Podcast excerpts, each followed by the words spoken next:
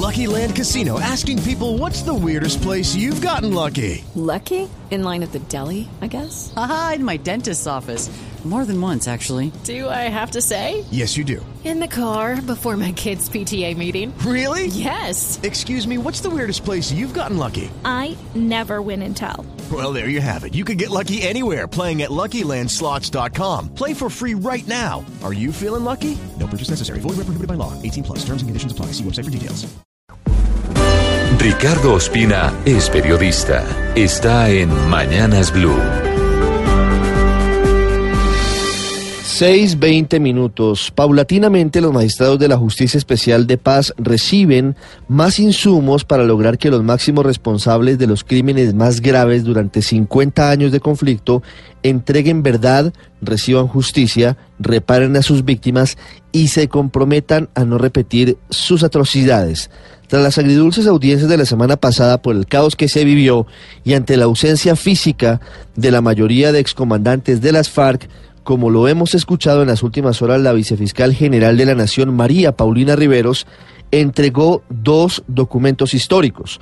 Uno relacionado con la terrible estrategia de usar niños para la guerra por parte de las FARC y otro que tiene que ver con la mayor mancha al honor militar cometido por miles de uniformados en los llamados falsos positivos.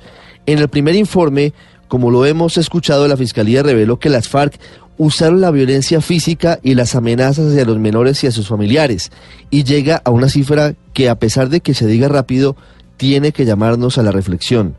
5.252 niñas, niños y adolescentes fueron vinculados a la lógica perversa de la guerra por parte de las FARC.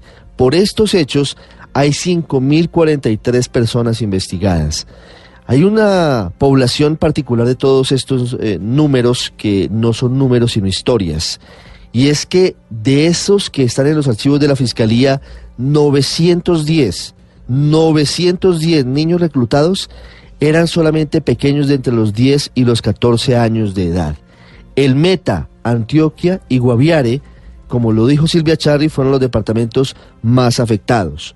Hay que recordar que si bien hoy los exintegrantes del secretariado de las FARC están compareciendo ante la Justicia Especial de Paz. Durante las negociaciones de La Habana intentaron restar importancia o relativizar ese delito, argumentando que en oportunidades lo que hacía la guerrilla era disque proteger a los niños huérfanos, tratando de ocultar uno de los crímenes más castigados por la justicia internacional, incluyendo al coco para muchos que es la Corte Penal Internacional con sede en La Haya. En el otro informe, el relacionado con el asesinato de jóvenes que fueron presentados como guerrilleros muertos en combate a cambio de ascensos, a cambio de permisos y de otras prebendas, en la lógica perversa de los falsos positivos, el informe revela que si bien no es un fenómeno nuevo, comenzó en 1988 de manera más o menos incremental, se aumentó a partir de 2002 y tuvo sus años más críticos entre 2006 y 2008, en pleno auge de la política de seguridad democrática del expresidente Álvaro Uribe Vélez. La mayoría de las víctimas fueron hombres jóvenes, entre los 18 y los 30 años, dedicados a labores del campo y a trabajos informales en las ciudades. A pesar de todo lo que hay detrás de esto, falta mucho por saber.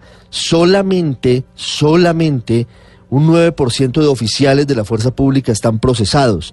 La mayoría de los investigados son soldados que en últimas ejecutaban las órdenes o lo hacían eh, con base en la directiva 029 que se firmó en su momento, buscando permisos o vacaciones o descansos o reconocimientos. Detrás de esto, así como detrás de la terrible maquinaria de guerra que llevó a los niños al campo de batalla, debe conocer el país los máximos responsables para que respondan ante la justicia, digan la verdad, reparen a sus víctimas y sobre todo se comprometan a que esta página de horror no se vuelva a repetir.